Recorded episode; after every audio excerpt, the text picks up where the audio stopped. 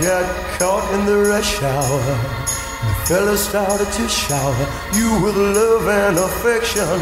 Now you won't look in my direction. On the expressway to your heart. That expressway, not the best way. At five o'clock, it's much too crowded. No, it's much too crowded.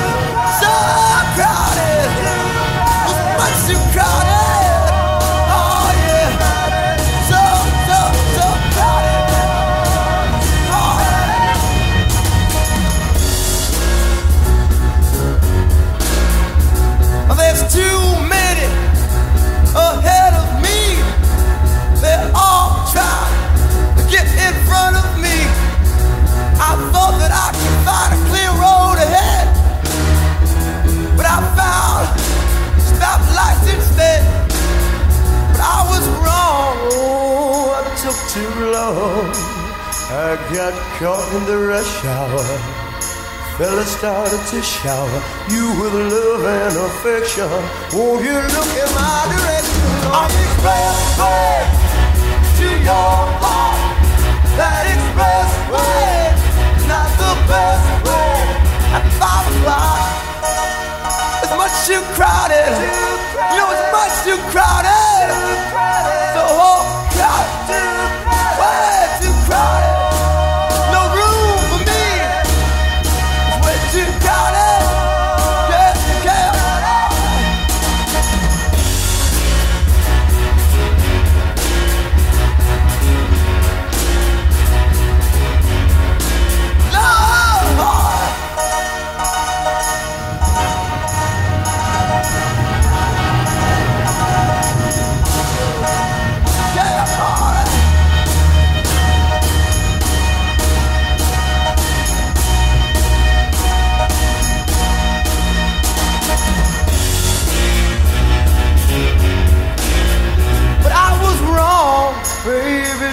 It love. I got caught in the rush hour. These fellas started to shower you with love and affection. Come on, look in my direction. On the expressway to your heart. That expressway, not the best way. At five o'clock, it's much too crowded. Much too crowded.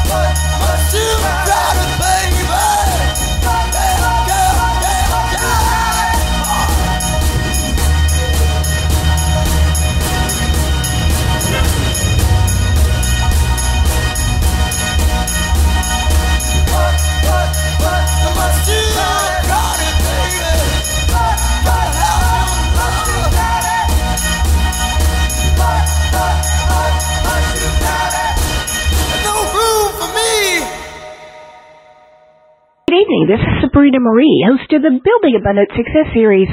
And what a way to start this show! The Soul Survivors Expressway to Your Heart.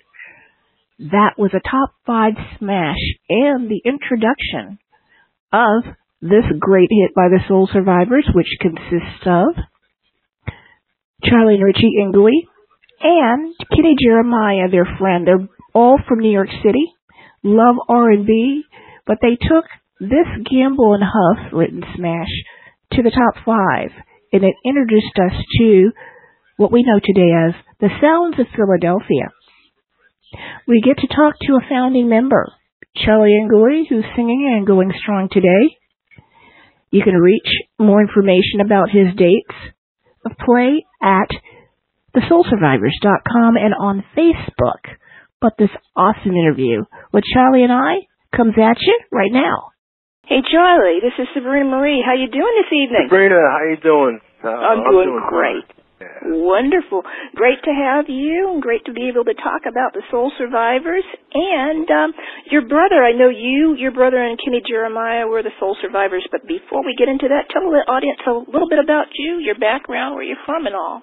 Well, uh, Richie and I are from uh, Lower East Side, New York, and um, grew up there, and uh, that's where we each separately began singing. Um, singing initially with, uh, you know, vocal group, harmony groups, uh, what they call doo-wop today, I guess, and uh, and that's that's how we that's how we started. Wow. Now you say separately. Which one's the oldest? How many? Well, I'm the oldest. I'm Oh, the wow. oldest, so I had I had my groups, and uh, Richie had his groups, and you know, eventually we uh, we uh, had the opportunity to work together.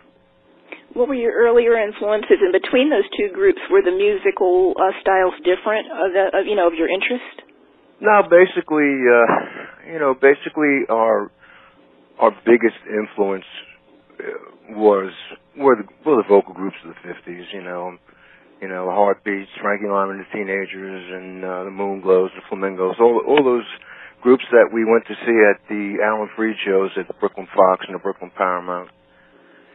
And uh, you know, we just uh I mean those shows were great. You just went went there at ten o'clock in the morning and you got out at ten o'clock at night. It was a stage show, movie, stage show, movie. That's how it worked. That's beautiful. Well before my time, what were the differences in the music from the 50s that were your influences? And then going into the year 1960-61, what was going on in your lives and the styles and the the groups and everything, just the whole ambiance of the the era? Well, we kind of we kind of evolved from you know from the 50s uh, style music and started hearing and listening to to you know more deeper R&B, you know, coming out of uh, coming out of um, Stax Records and you know the South. That uh, the, the Southern R&B, Southern Soul was really really caught our our ear, caught our attention. You know, Sam and Dave, Otis Redding, Johnnie Taylor, you know, Etta James. Um, you know, those. That's what we started listening to, and that was that just naturally evolved. Uh, you know, took us from from the the, the doo wop into you know more more serious R and B or soul. Uh, more deep soul. Now, Yeah. the 60s in general, a totally different era when you're talking about early 60s music. You've got a little bit of that doo-wop influence and whatnot. What are you and your brother doing? Where are you going? Where are you traveling? Where were we traveling in the Yeah. sixties? Oh, early all, all, 60s. yeah, all, all over the, all over the country, really. Uh, well, no, you know, in the early '60s, mostly we mostly worked uh, uh, New York area, New Jersey, New York. You know, pretty pretty regional, regional. And who are you running into at that time who's not quite a star yet? And no, it was, you well, you know, we were just yeah, we were just we were playing different clubs in New York and uh and uh and then Atlantic City before the casinos got there, you know.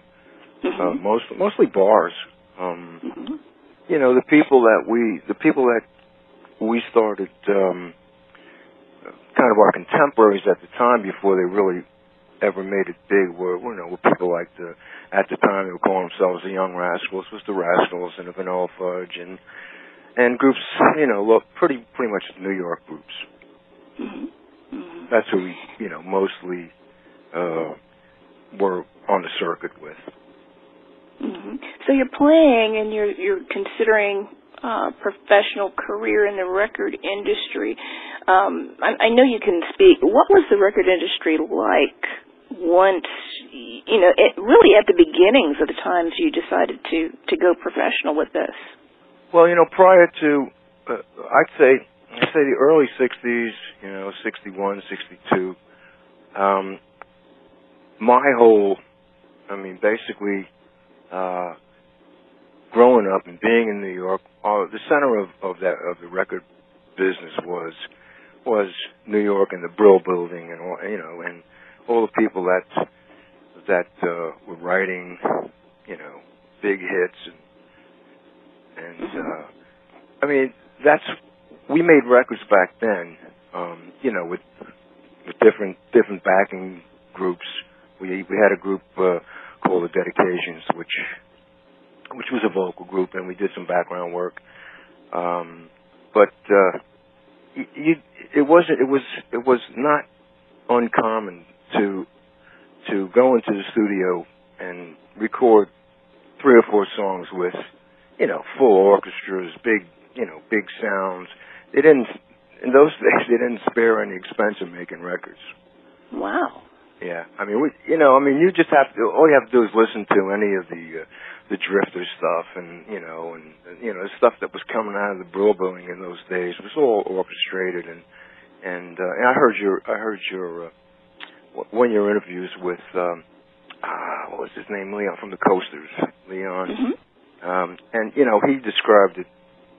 He described it uh, that that time, and um, and uh, that that's that whole New York sound was was really popular and was very very orchestrated.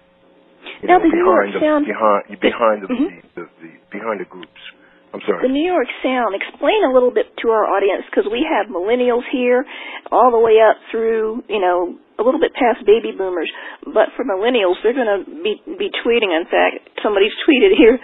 What's the New York sound? Well, you know, it, it's hard to define. It's what you know. It's what I call the New York sound. I've never, I never really, I, I you know, come to think of it, I never really heard it described as such. But having been there and experienced it, that's the only way I can describe it. And to Who's me, writing? it- Who's writing for the Brill Building? And what is Oh, okay? it's- Another one. What is the Brill Building? Oh, oh, I'm sorry. Well, well, the Brill Building is um, is a building on uh, uh, on Broadway in New York, where where it really was the center of the of the of uh, of the record business and of songwriters. Songwriters, you know, Jerry Leiber, and Mike Stoller were there. Jeff Barry was there. Carole King was there. Um, I mean, so so many of the uh, so many of the people who were making, you know, you know, recording stuff like you know "Stand by Me" and you know "Under the Boardwalk" and I mean all all these songs that you hear every day on oldie stations. That's that's where they were being written and, and produced. Um, and uh, you know that that's what I refer to as as New York sound. Now a lot of that has a lot of that particular music has you know spilled over into what they call beach music as well down in the Carolinas. You know they've they've uh, adopted a lot of that music and and you know they call it beach music. I call it whatever I call it, but it's basically it was basically '60s rock and roll. Really, I mean, Mhm. you know, it was just a little more sophisticated than you know than uh, uh, a trio or a rhythm section. You know, it was it was orchestrated. It was it was danceable, but mostly mostly it was lis- very listenable.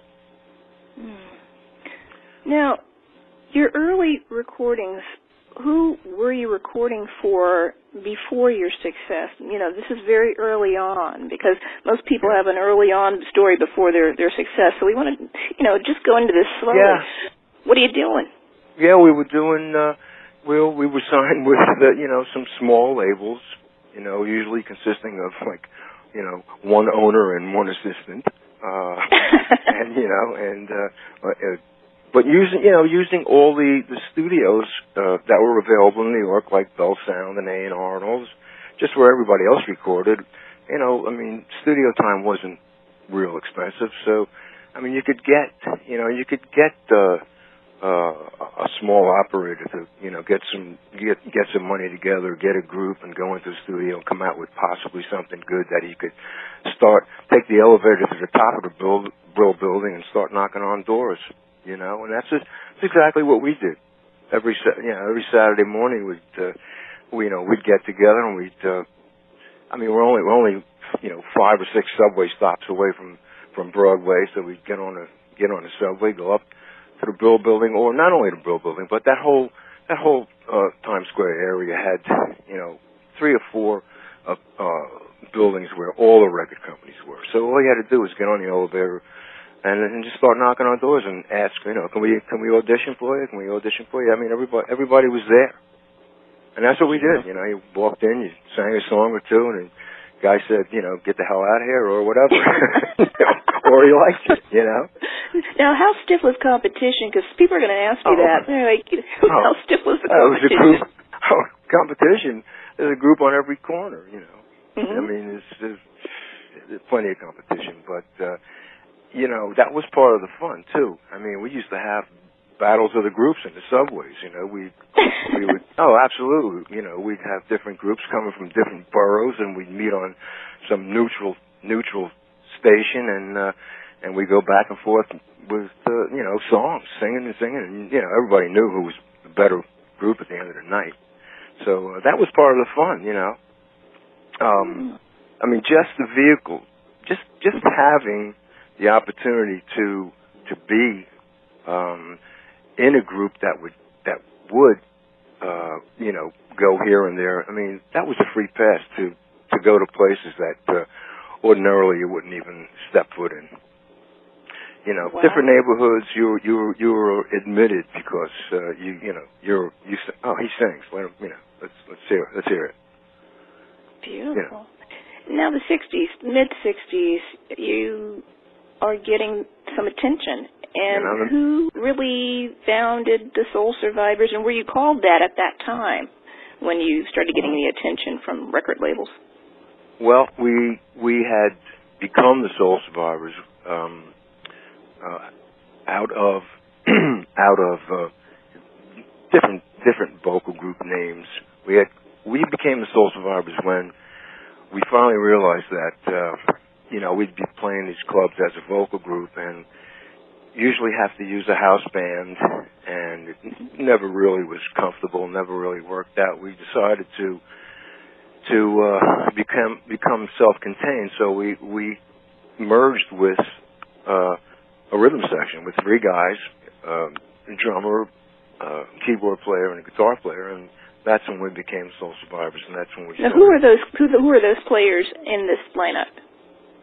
Uh, players in that in that particular lineup were the drummer was uh, Joey Forgione, the uh, the uh, keyboardist was uh, Paul Mentorini, both who have unfortunately passed, um, and guitar player um, at the time at the time um, was uh, Chuck Troyce. Okay. Um, but what happened was, what, what I'm sorry, Go ahead. What happened was we, you know, we started playing um, clubs clubs around New York. Um, but one uh, one job, one booking that we got was in, in Atlantic City on Memorial Day weekend of, uh, I believe it was 65. I think it was 65 or 64, maybe 64. And we went down there, and uh, it was just a bar, really. But but um, I mean, it was one. we played a lot of clubs, you know. With uh, I mean, you had a comedian, a stripper, and us, you know. I mean, that's you know that's the way it was back then. These these places in Atlantic City were all like that. They were all busted. So uh, so we went we went down and we played. Uh, you know, we did seven sets at night. You know, came out when the sun was up. We, you know, that's that's what it was back in those days. You just worked all night. And um so the first couple of nights we played there, it was you know, you know, it's not real crowded. You know, went over okay. It was, it was we were having fun. But then a couple a couple nights a couple nights went by, and one one night uh, some kids from Philly came in to uh, to listen, and um, they uh, I guess they liked what they what they heard because the, the next night they came back with a, a, a, an army of people, and uh, that's where it all started, right down in Atlantic City, because that's where we where, where we met all these kids from Philadelphia, and they asked us to come up to Philly to play at a club that they hung out at, and uh, and so we did. We we we went and uh, met with the owner of of this club up in Philadelphia, and that was the beginning of that was really the beginning of our popularity as far as you know really uh really drawing crowds and making some noise and that And you're that, talking about what year? What year was that? I was um I was 60 I guess that was 66 I think it was 66. Mm. Yeah, could have been probably 66. What was Blue Yeah. Eyed Soul like in '66? Uh, me? that's what they were terming it. What was Blue Eyed? What they termed Blue Eyed Soul? Yeah. What was that all about? And you know, I we're, I'm from a different you know generation, so I Yeah. don't understand the terminology. But what was it like being a soul act that would be? Well, I can. Uh, well, that became complicated later on. Um, that really became complicated later on. We, we Well, we'll say that. But Yeah. who is actually looking to do anything with you at that time? Now that you're in Philly. Well, we're in Philly, and um, and one one one afternoon when we were doing a doing a rehearsal at the club, we got a call from uh, from a guy who was uh, well, he was actually managing us at the time, but he got he got a call from Jerry Blavat, DJ in Philadelphia, who I'm, I'm sure you you Mhm. know about Jerry Blavat. He's he's uh, he's been he's he's been uh, sort of a legend in Philadelphia for many many years. But anyway, he uh, he the one of the groups that was. He had a TV show. He had a TV show which was on. Uh, uh, I think it was a daily show. I'm not sure whether it was daily or, or once a week. I think it was on Saturday. But anyway, he uh, one of the groups couldn't make the show. He needed somebody to come in and uh, and and fill in. And so we got a call and said, well, you know, would you like to uh, to do the uh, the, the Blavat show? I said, well, of course we want to do the Blavat show. We knocked everything down, went over and played live, which is what we did back then. Um, we set, you know, we did his show, we did it live. This is this is you know before we had any records and Expressway and all of that. So we played live, and the kids loved it, and he loved it, and uh, and uh, that really helped even hmm getting us uh, even more popular because we got we had now the TV audience. He had us back week after week, um, Beautiful. quite a while, and that uh, of course got the attention of uh, Kenny Gamble, and Leon Huff. Well, actually, Wow. Kenny Gamble first. Um, he had, you know, Jerry told him about us, and uh, he came. He came to uh, one of the clubs to see us, and was convinced that uh, he could do something. And you know, Hmm. and that's when that's when he they wrote uh, Expressway for us. Now, what was that recording session like? You've finally been discovered by two up and coming producers. That's what they were at that time. Well, that's what they, were then. That's yeah. Mhm. They had had they had had just a few little minor hits with the Intruders on on on their own label, but they were they were local local uh, um, local hits. hmm and um and this was this was kind of this was kind of experimental really because you know uh they all their experience had been in, on the R&B charts and on you know in the R&B market. And so um having basically at at the time we were you know I guess we were kind of a rock and soul act. And uh and so this was their first experience and and ours as well and um so the recording session session itself was was a lot of fun. Anytime, so we the thing is that we immediately hit it off with Kenny and and uh, and Huff. We we just got along. It was, you know, it was just one of those things where we just got along, and uh, we we always had fun working together. And that session was was no exception. Um, we uh, we had a, you know we did we did use our own band. You know we and uh, and uh, and, Ken, and Kenny produced, and, and Huff did. Huff actually played uh, on the session, uh, played Mhm. piano on the session, Uh-huh. and uh, it was great. I mean, but I can tell you that we we did. Uh, I certainly didn't walk out of the studio and say, "Hey, we got a hit." Um, Mhm. I don't know. I don't know if it, anybody did, but um, a few months later, we, we we had a hit on our hands. You know, I love the song, but I recently got acquainted with a four-minute version of that song. I'm still Ah. trying to find. I was able to hear it on the radio once and tried Oh, to call them. I'm like, "Where did you get that? I want the copy of that four-minute version. That's Is that right? excellent." yeah. Really? There's a four minute version of it, and some of it is um, just the instrumental, and then your voices come in, um, of course, in the beginning, mm-hmm. and then you've got a little instrumental, and then um, your voices come on in the end. It's just really cool. And I was like, I've never been able to find that. So I'm like, well, I haven't either. That? I want to find it. Now I found something a bit like it on YouTube, and it said rotation B. It wasn't the exact one I liked. The the one I like is like uh, four minutes and twenty seconds, oh, wow. and this one was maybe four minutes and twelve. You know, hmm. so I said, well, I got to get the other one. So I don't know what rotation, but uh, they said it was on a compilation album printed in the '90s. So I'm like, yeah. uh, wish I wish I knew where that was. You know. Yeah, it's been on so many compilation albums with uh, beautiful. Uh, I don't know how many versions. I, I you know. I'm what is your success like? What is your success like? Um, now that you got this monster hit and yeah. it's climbing the charts, mm-hmm. what's going through your mind at the time and having this fame well, you all know, of a sudden? Yeah, yeah, it was pretty scary actually. Um, uh, you know, it's it's of course what we always wanted and what what we were hoping for.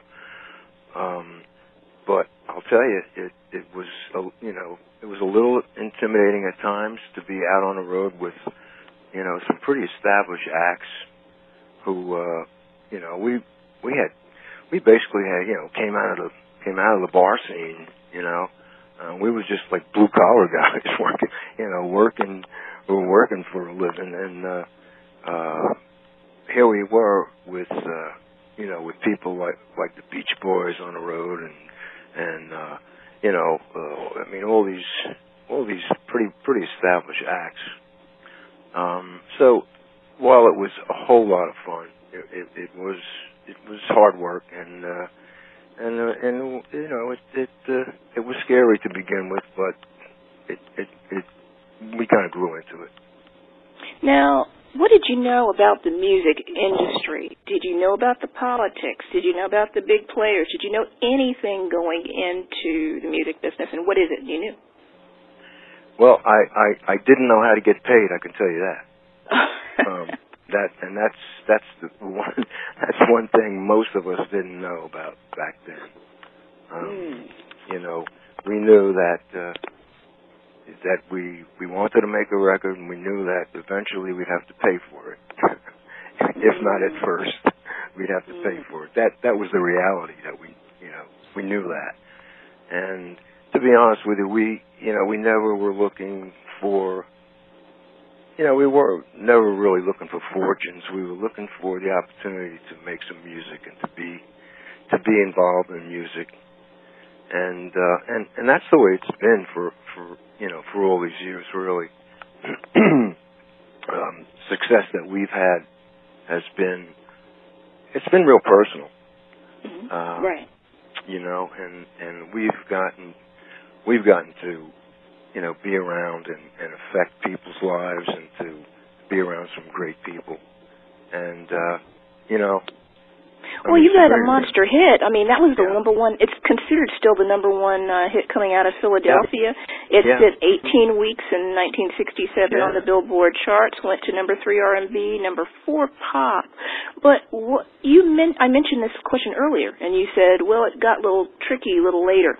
Now you're Blue-Eyed Soul. You're yeah. in that that niche, and it's nothing.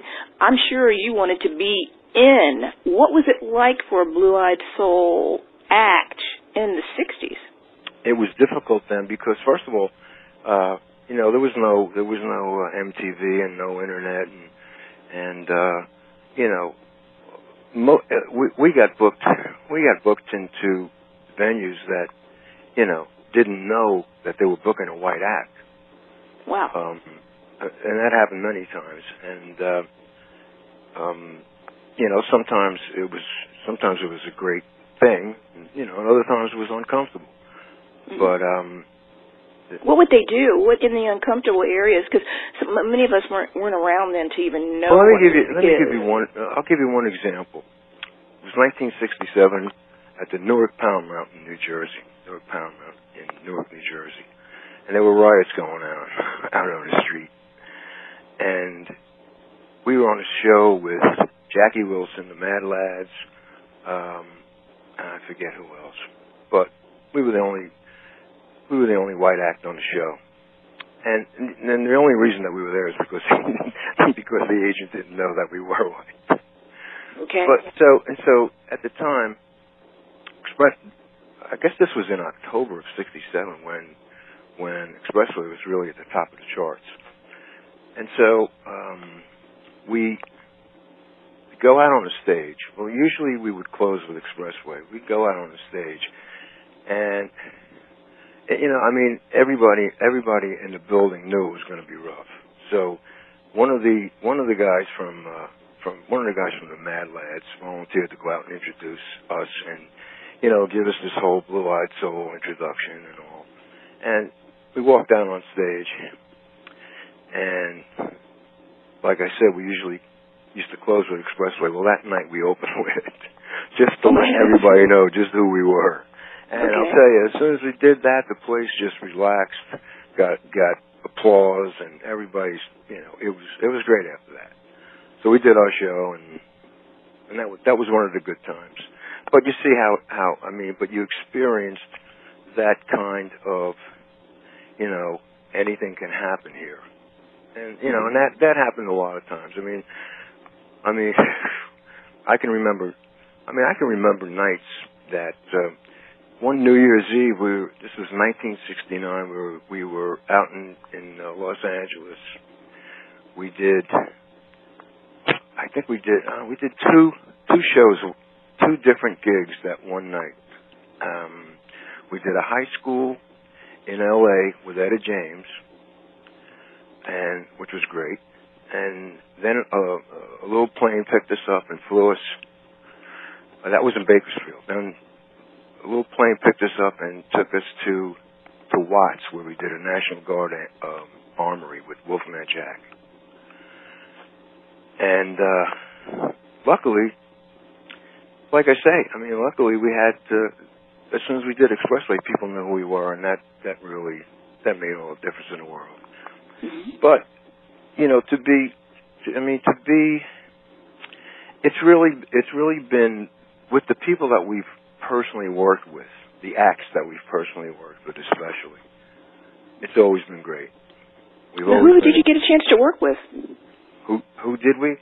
Yeah. Uh, well, I can tell you, I can give you a list of, of uh, everyone from Sam and Dave to Jackie Wilson to uh, to you know all all of the uh, all of the Philly International groups who who I remain you know we remain friends today. We still work together with the Blue Notes and uh, Delfonics and you know all Stylistics and all, all the people out of Philly International.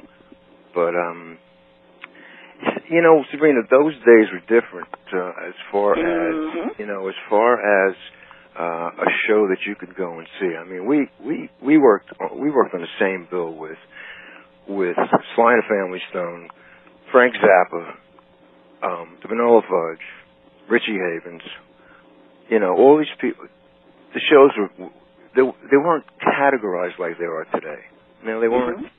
You know, you either go see this group act or you go see this genre. They were all mixed up back then hmm you know, and it, it was just a lot of fun. A lot of people were just more open about music back then. You know, everybody's got their own ideas today as far as like, uh, well, this is better than that. This is, you know what? It's all good.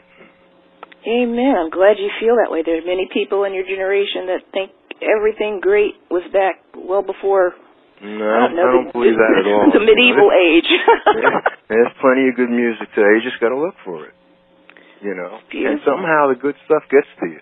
He'll find you, and if you don't find it, it'll find you. You know. In your success with uh, Expressway to Your Heart, follow up and afterward, what did you learn about the music business? You said that you didn't know enough about the music business, but you're right at the cusp of an end of a decade in the Yeah. 60s, and music is changing. What's going on between 68 and 74?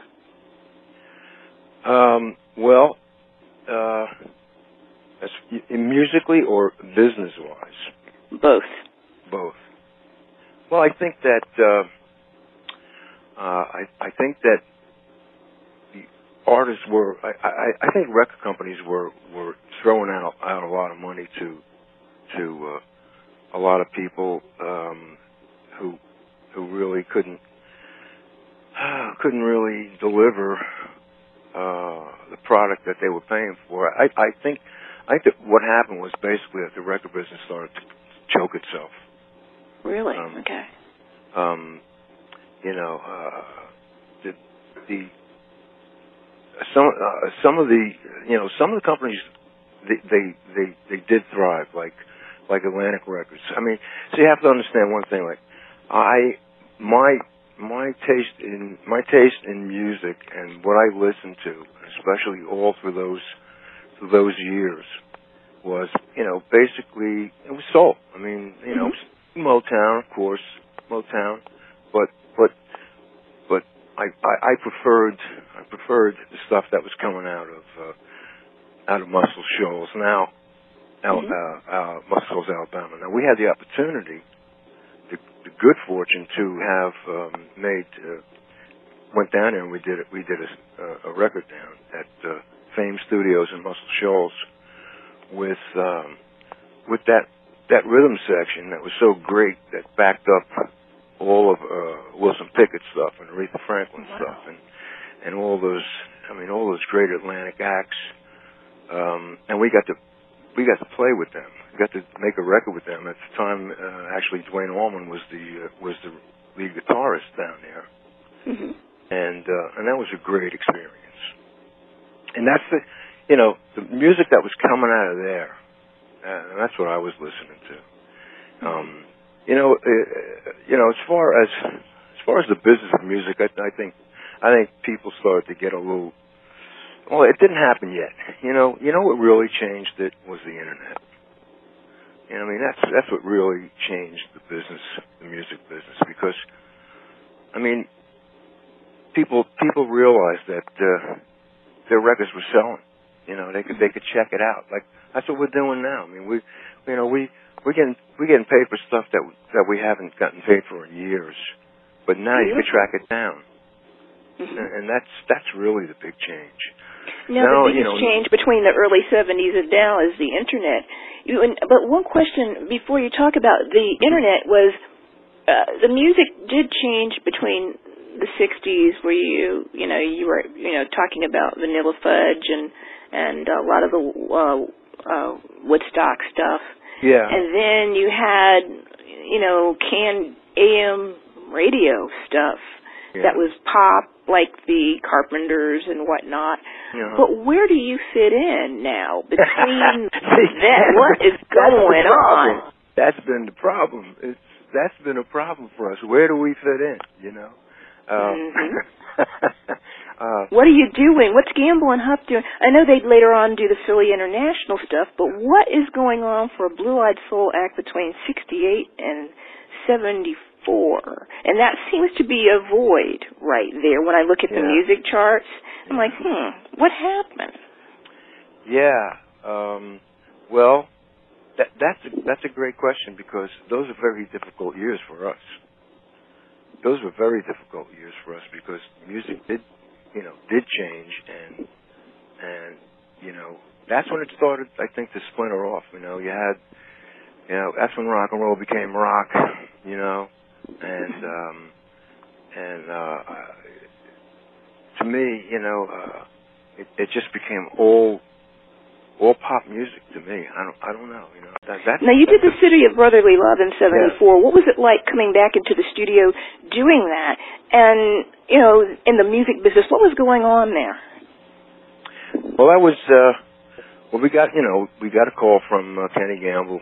Um he he had he had this one song that he he he wanted us to do called Soul to Soul. And uh and uh at the time we had been working with uh, a rhythm section from from Woodstock. Mm-hmm. really really good rhythm section and um and so we said yeah we'd like to do we'd like to do the uh, song but we'd like to do a whole album you know and we got we got the guys to do it and so kenny kenny said yeah okay let's let's do it so you know we we worked it out and you know you know wrote a bunch of songs for for the album and uh, had everybody come because they were we had everybody come to philly and just uh basically move in and we did we did the album there and one of the songs was City of Brotherly Love, which we wrote for the album. Um, as far as what was going on, we we ran into the same problem. You know, it was like where do these guys fit fit in? Because now you had all at that point you had all the disco. Uh, disco was real popular, and we we weren't that. And then, you know, we then you had the rock and pop, and we weren't that. And so, you know, here we here we go again, just trying to do what we do. Um, so, uh, you know, the I mean, we got some we got some good action, but we we're getting more action on that now than we did back then. I was going to ask about that. What's going on for you guys?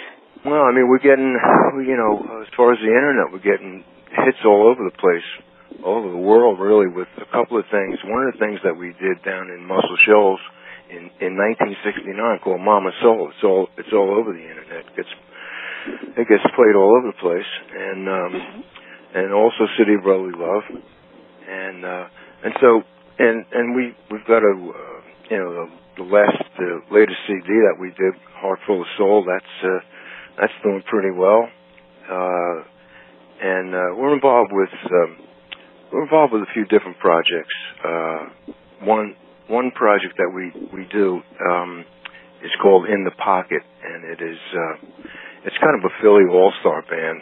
Um, with with uh, guys from a group called the Hooters out of Philly. I remember the name, the Hooters. Yeah. Where did the children go? Um, that was one of their hits. I believe I believe so. Um, I love that song.